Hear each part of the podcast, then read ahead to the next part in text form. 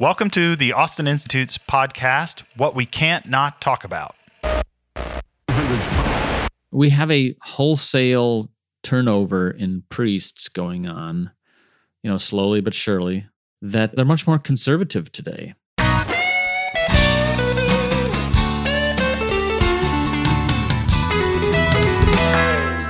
Hello, everyone, and welcome to another episode of What We Can't Not Talk About, the podcast of the Austin Institute for the Study of Family and Culture. And welcome once again to our senior fellow, Professor Mark Regnerus. Good morning, Mark.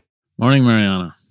Mark, do you think that we still need to introduce you? Because I feel like you're Nope. a superstar. No, you say no. Well, you are. I say superstar because you were also recently in Europe to give a series of conferences. Is that right? Not so much conferences, but talks. A talk and several interviews in Vilnius, Lithuania, and then the same in Warsaw, Poland. Yeah, with COVID being almost over. um, Well, almost over here, at least in Austin. Not the It was not almost over in Vilnius. It was burning up there. Kind of Mhm. crazy. The first time that I ever had to show vaccination status to get into a restaurant. First Yeah. and only time ever anywhere. Welcome to Europe. And well, superstars, because you also testified in a case recently. I did last week in Hunter et al. versus U.S. Department of Education. Last week, assuming this is going out pretty soon, which I think it's Yeah. gonna be the I think case. it was uh, the because 8th of November, I think. Yeah. Okay. You know, and I said you're a superstar also because recently a friend of mine who's an Italian sociologist, journalist who writes a lot, knew that I knew you, that actually I worked with you, and said, Wow, you work with possibly the greatest Catholic sociologist in the world. Oh, so, that's I mean, not true. I think it is. And the people that support the Austin You Institute have the same idea. So let's not tell them that they are wrong. But for those, the very few out there that don't know, Professor Regnerus is a professor of sociology at UT Austin, the author of four books, five ish, I think. Are we there? No, four. Not yet. Okay, four, still four. 40 peer reviewed articles, and he is cancel proof. We have already talked about 41 peer reviewers. is it? 41, no right? landed. Because this is the one that we are talking about. No, no, that No. doesn't include these. Okay, Yeah. great. So we are 44. Eh, three. Perhaps 42, soon. 44. Depends on what you count as an article. Well, this is a pretty good research. So Thanks. we, because we have already talked about your latest book and more than once on this show, and we talked about the status of the family. But today we want to talk about some of the most recent research that you published and co-authored, which focused on the status of the American clergy. And in particular, I would like to talk about the research paper titled "Is Homosexuality in the Priesthood Diminishing?" Evidence from sexual attitudes, behaviors, and context of Catholic clergy in the United States. And I will give a spoiler. So we link this research, but we're also linking the article that you published on public discourse, which uh, the question is homosexuality in the priesthood diminishing. The title of public discourse is declining homosexuality in the American priesthood. So we guess that that is the case, but One's a question, one's an answer, right? yeah, right. So you did it all. You wrote your own article, you wrote your research, Mhm. and you asked yourself a question, Mhm. gave yourself an answer. Yeah. But we want to hear more. Sure. And so, first of all, why this research? Why this? Well, sociologists like to know about change in certain things. And so back in 2002, the Los Angeles Times had done a survey of American priests, and it made a fair amount of attention back then. Plus, that was like shortly after the uh, I think they call it the Dallas Conference, where the U.S. Catholic bishops had created some new rules around tightening restrictions that seemed to be helpful for seminarians, etc. And with the, the goal long term of sort of recovering from the priestly abuse crisis. So, among all this stuff was greater scrutiny on incoming seminarians. So that was in 2002. And we're like, okay, that's that's almost 20 years. Let's revisit using the exact same questions to a big sample of priests and see what, if anything, has changed. So, it was first, well, I have two questions about the LA Times research in 2002. So, first, if you think that those results were credible, if it was a credible sample, I do. The deal is, you know, there's no nationally representative sample of priests because, you know, there are lists of priests, but like that was a mail survey. Mail as in, you know, old school mail. s- snail mail survey. hmm This one was an online emailed survey. Using the same list basically but since you know we have more addresses than we had in 2002 than you have emails in 2020 21 so both of those samples are a little bit different right? And so we address some of this the body of the text wondering like okay is one of these more reliable than the other? I think they're both fairly reliable but they both you know suffer from some measure of undiscernible sample bias and maybe response bias. Like you know what priests want to fill out a survey about sensitive questions. So you've got that but you you had that in 2002 you had that in 2019 21 so i think they're both pretty good samples. Okay, so staying on the previous research before we get to the current one, was homosexuality a problem then? If in terms of you mean sort of like what are the rates yeah they were higher then than they are today But where they when you say they were high, what do we mean by high? Uh, I'm blanking on exactly what it was in 2002, but among the older priests in that, those who had been ordained, I think it was in 1980s and 1990s, you're definitely looking at four to five times the population average. And some of it's sort of, you know, we asked a Kinsey like scale question, which ranges from completely heterosexual to, you know, well, not completely, but mostly. Then you have bisexual in the middle. You have not completely, but mostly homosexual, and then completely homosexual, right? yeah. So have- it depends on like, do you want to just count the completely homosexual, Hmm. but do you want to add in the almost but not totally, and then what about the bisexual? So you have to make measurement decisions on this stuff. But the bottom line is, we're detecting fewer today than we did back in 2002, and it's sorted by the cohort in which they were ordained, which means that the youngest cohorts are the least likely to self-report homosexuality. Yeah, and I want to get there, but again, forgive me if I want to stay in the past a little. And I have that number here. Before 1981, those that reported heterosexual orientation, fully heterosexual, before 1991, 60%, and after 2010, 90%. So that's definitely what you've been saying. But going to the scandals in the church, the ones that gave rise to that survey, were they about homosexuality or about, do you think they were about sexuality in general? Is it the male only environment? Right. I mean, so it- we're talking about uh, you know, the priestly sexual abuse scandal, is what you're inquiring about. yes. The scandal itself, the problem was about the sexual abuse of minors. But it also happens to be that most of those minors were boys on average. And so there's this question about sort of sexual predation of priests in a homosexual direction. And I don't forgive me, Mark, if, if Sure. I'm asking. I know you do not have the results on these particular, but we are talking to a lot of our audience is very young. They might have been born in 2002 Right. and have no Yeah. idea what what those Right. Well, they about. should they should know less about the abuse scandal because it has diminished Mhm. considerably.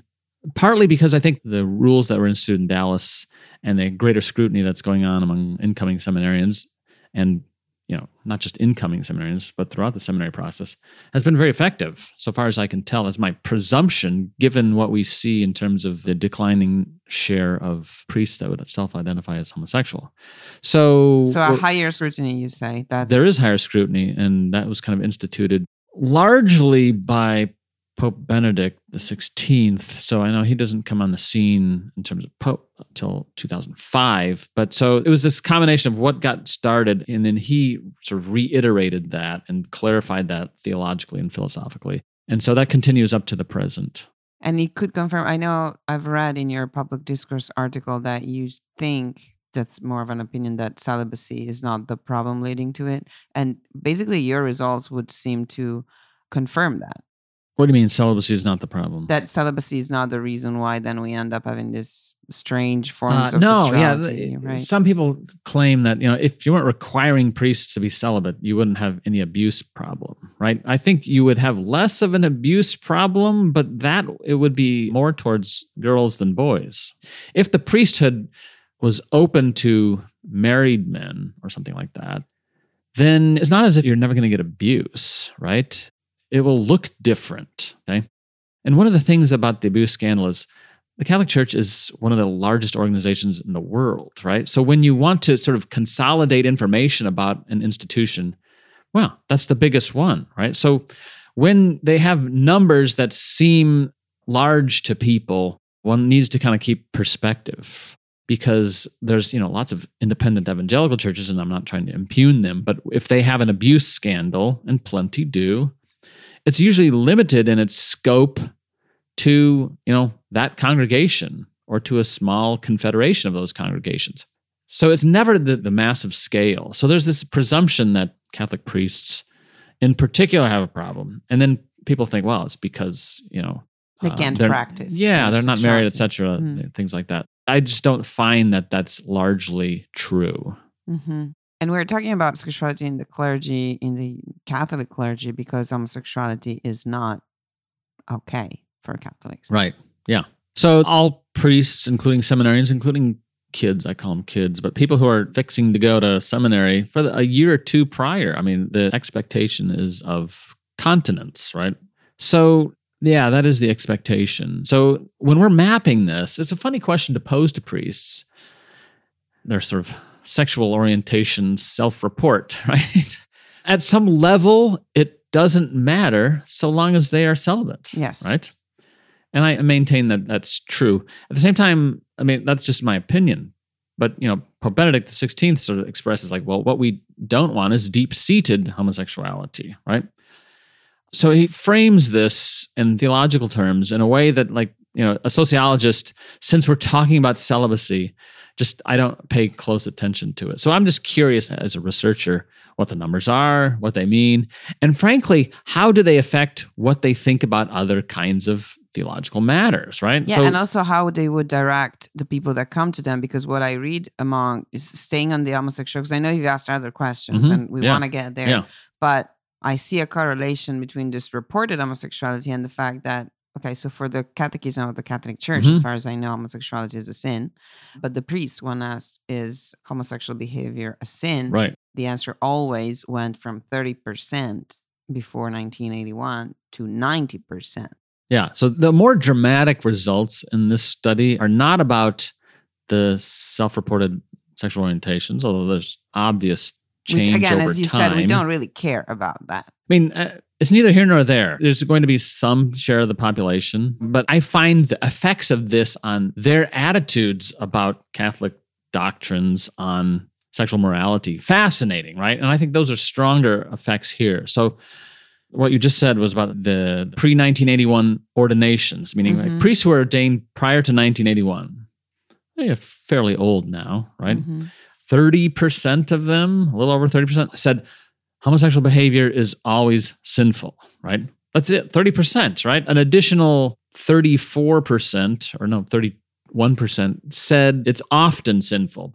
Combine those two, and you've got like 65% Mhm. who said homosexual behavior is either always or often sinful. And then the, the rest of them are like seldom sinful and never sinful. The seldoms are a large bunch, right? Fast forward to the latest ordinations post 2010. These are baby priests in some ways, you call them. That always number jumps from from 34% from the, the oldest priests to 89%. Right? So, because we have a lot of people that are not Catholic that are listening Right. to us, as the Catechism of the Catholic Church changed. No, I mean it's it's who's in the driver's seat, right? Who are the priests? They've but why changed do you think that over they were so not well formed? Because I mean, what are the other questions? oh, are they, yeah. I mean, I, I don't ask about sort of impressions about Vatican II, although they did that in the LA Times survey back in 2002. But basically, we have a wholesale turnover in priests going on, you know, slowly but surely. That they're much more conservative today. That wasn't the intention, I think, of the 2000 Dallas thing or Benedict XVI's remarks and instructions about seminarians, but it's the practical working out of that, right? So one of the things that people don't look at in the study is in the appendix, uh, there's all these regression models where we're sort of controlling for a variety of different variables, predicting why you might say homosexual behavior is always sinful or not always sinful. Anyways, one of the, you know, their celibacy habits, right? Like Mhm. those who are committed to celibacy and maintain that it, you know they don't have difficulty doing it and those who are self-reported heterosexual they're the most likely to report that yeah homosexual behavior is always sinful So it's a product of these things, right? It's not just sort of like, well, if you are this, then you think this. That's not true.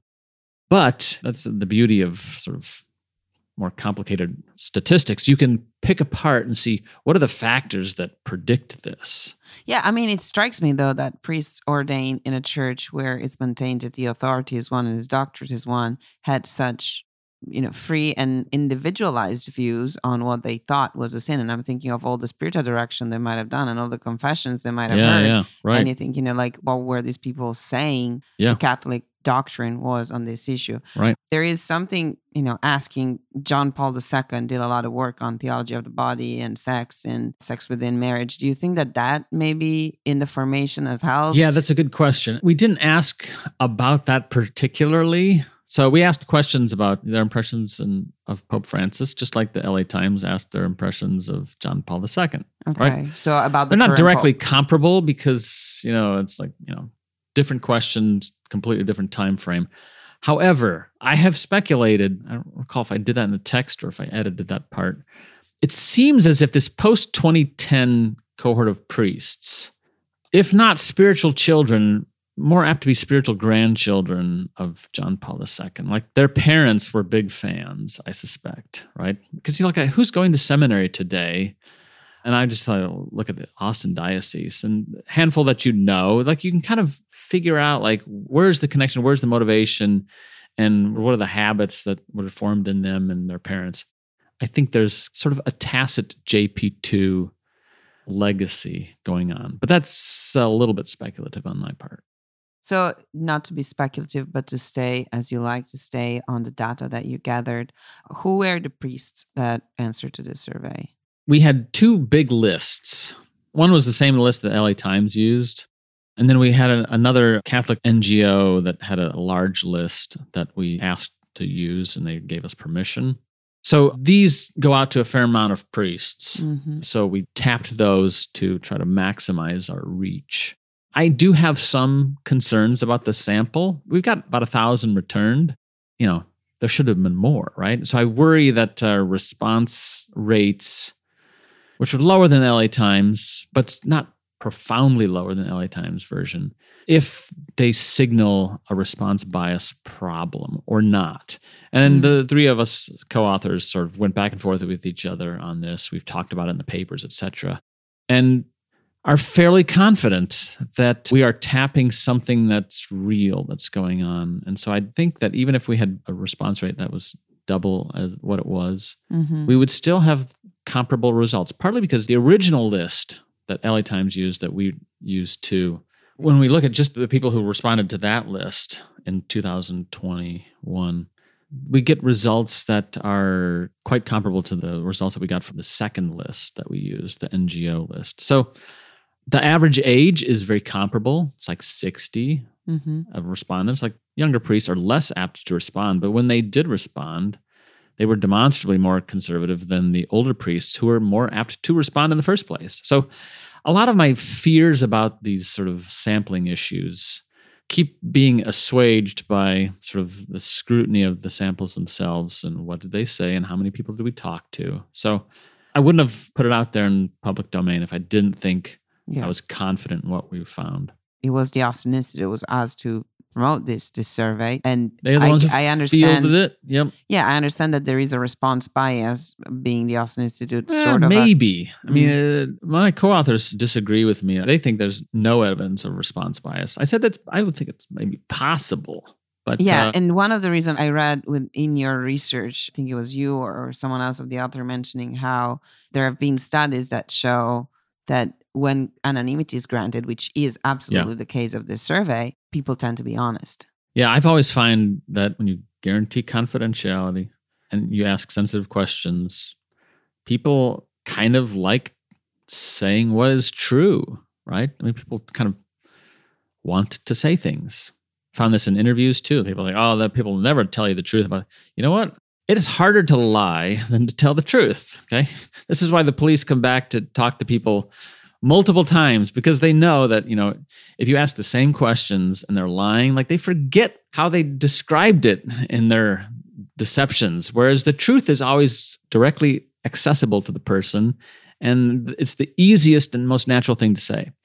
I find that people on this kinds of subject tend to be truthful. And looking at some of the tables and graphs that are really fascinating, I said the, the paper is linked on our episode so people can click it and read it because it's there for free. But it sounds like priests ordained before 1981, again, did not have a clear ideas about the catechism of the church. And Mhm. you go through a list of other behaviors that are sinful or not okay. So one of them being celibacy, we mentioned it, not a problem, from 35% to 50%. That Yeah. was the response. I'm not surprised that there's more variation on this one.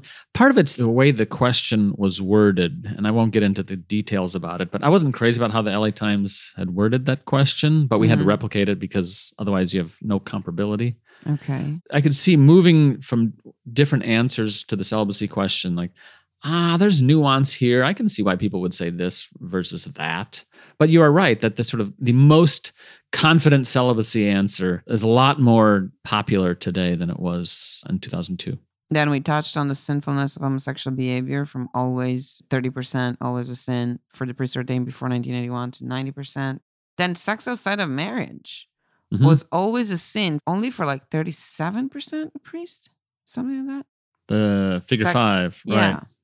This is the new data, but among priests ordained before 1981, still say like 37% of those priests said it's always wrong, right? Non-marital sexual behavior. Which means that the other 60, yeah, 63% said something different. You know, 42% of them said it's often wrong. 20% said it's seldom wrong. So it's interesting. You, you go to a confession and you cough this one up. That's you know, you have no idea. it's like the priest will probably talk back to you like, hey, don't feel so bad about this. And you're like, what? like, Yeah, I wonder. I mean, we should have a theologian on this to see if confessions would be yeah. valid. Well, you I would. if- I've long wanted to do a study of the confessional.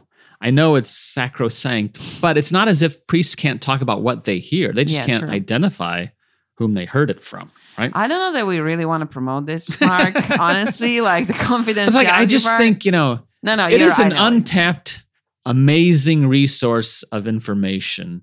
Vague, anonymous. I just would be fascinated because I think, you know, and people too, like they don't want to talk about what they said, but if you ask them what they heard from the priest in the confessional, then you've kind of, you know, you've imperiled yourself at some level or accused yourself.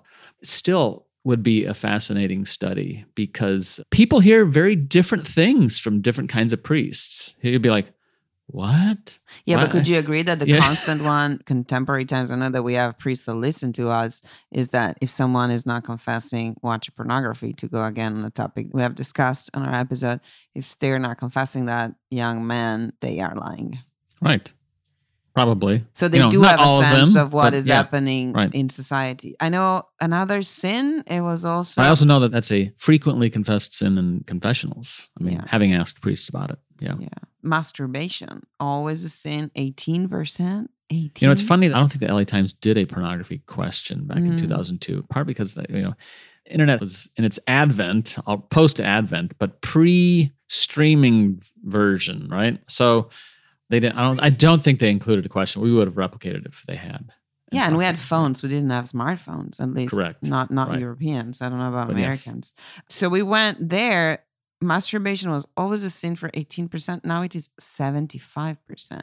Right. So we do in terms have, of the oldest priests and the most newly ordained priests. yeah. And then Yeah. and it's linear. You look at like the 80s to the 90s to 2000, 2010, post 2010, and just kind of goes up in terms of the always sinful in a linear fashion from the 80s to today. Then we had the question about the artificial contraception in married couples. Yeah, Always that's a a little bit different. I mean, that's even more of a linear jump because back in the 80s, you know, you're dealing with priests who were probably in their prime when Paul VI wrote Humanae Vitae.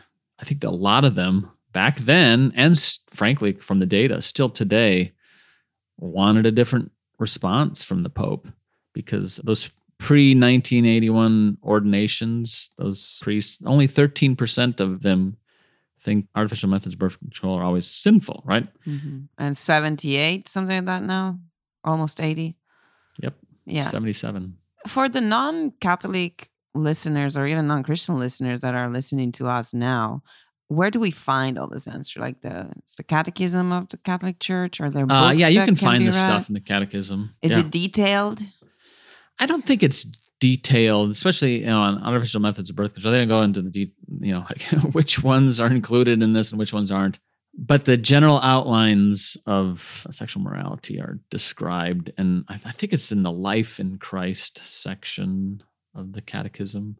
Which can be found online, correct? Easily. Yeah, it can. So today with you, we talked about the questions related to the sexual morality of the priest, but the survey has a lot of other questions that have to do more with also the political views of the priest. And there is one of your co-authors, Brad Vermurlen, who's working with you on these things that we're gonna have on our podcast to Right. discuss more about. Because I always want to have you on the very hot topics, right? The one that people don't want to talk about, but you seem to keep going there and talk about sexuality issues. It is interesting that, to note that when we released these two studies at the Social Science Research Network, I was the primary writer on the, sexuality one, and he was the primary writer on the non sexuality, other stuff about priestly change. His article has gotten a lot more looks than mine, which is neither here nor there. But I think it means that sort of average Catholics don't really want to read about this. They don't want to know. I mean, some of it's like, I don't want to know about my priest. I don't want to think about my own behavior, all that stuff. But more people also want to know like what's going on in terms of change in the priesthood. And frankly, priests are interested in this stuff too. And they're probably more interested in those kinds of mundane questions than these. They they have an opinion on this and they won't be swayed by that. So I was somewhat surprised, but I'm able to explain like why people didn't really want to read the sex paper versus the kind of everything else paper about the priests. So, Mark, if I may ask, like, what's the use of this information? What can be Right. done? Well, there's from a research angle, there's just like basic knowledge. That's what I like about this stuff. I don't usually think too far down the road about what pragmatic use can be put to it, but I already know that you know there are priests and bishops who are sort of interested in this stuff. So, in some ways, I think that helps them with their own self understanding of what's going on in the American Bishops Conference and things like that. So, perhaps it helps them. I don't know. I collect this stuff just because it's fascinating, you know, and I want to know more about it. And and in some cases, we want to sort of, especially mapping change, right, to understand what's what is different from you know as recently as 20 years ago. I mean, this is a old subject in some ways, but as in all data collection on sexuality and behavior, it seems like it's a site of great dynamism for the last 20, 30 plus years. Like lots of change going on. And I thought, you know, well, maybe that'll slow down because how much radical change can there be? Well, it hasn't slowed down yet. So I'm going to stick with it for a while.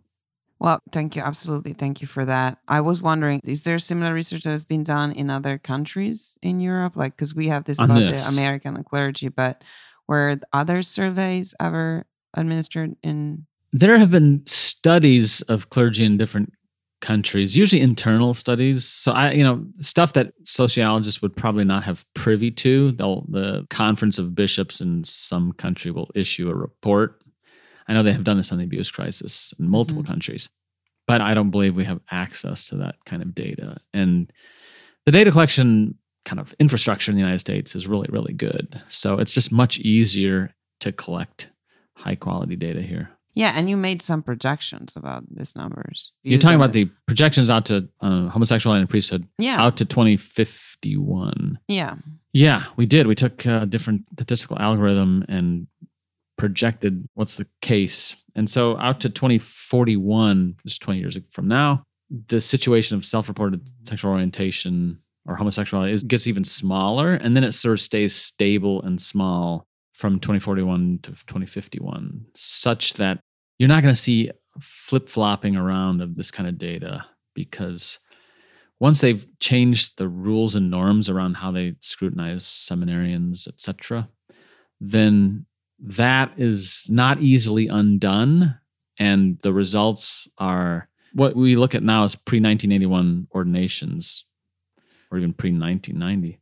You're going to see a radical shift Hmm. We're already seeing it among the youngest priests, but there's still a lot more older priests than younger priests. Yeah. So we will probably have a priestly shortage. We already do. It'll probably get worse. But among those priests, you will not have the you will have rates of rates of homosexuality that'll be comparable to the population and probably smaller. Yeah. Yeah. And, and it's about the other answers, right? So celibacy, masturbation, sex outside of marriage, contraception. So they seem to have answers that are more and more consistent with what the catechism of the Catholic Church Yeah. says. So I think that those are the two takeaways. One being that formation in seminary after the, the scandals, probably, but it's happening. So they are educating future ministers the proper way.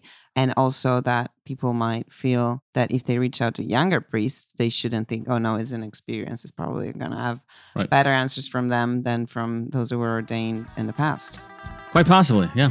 Okay, so that's what the numbers say. Well, I want to thank you again, Mark, for talking about this research, something we can't not talk about. We look forward to having you again. I'm waiting for that fifth book to be published so that then we can talk about it. You and me both. All don't right, great, breath. great. Thank you. You're welcome.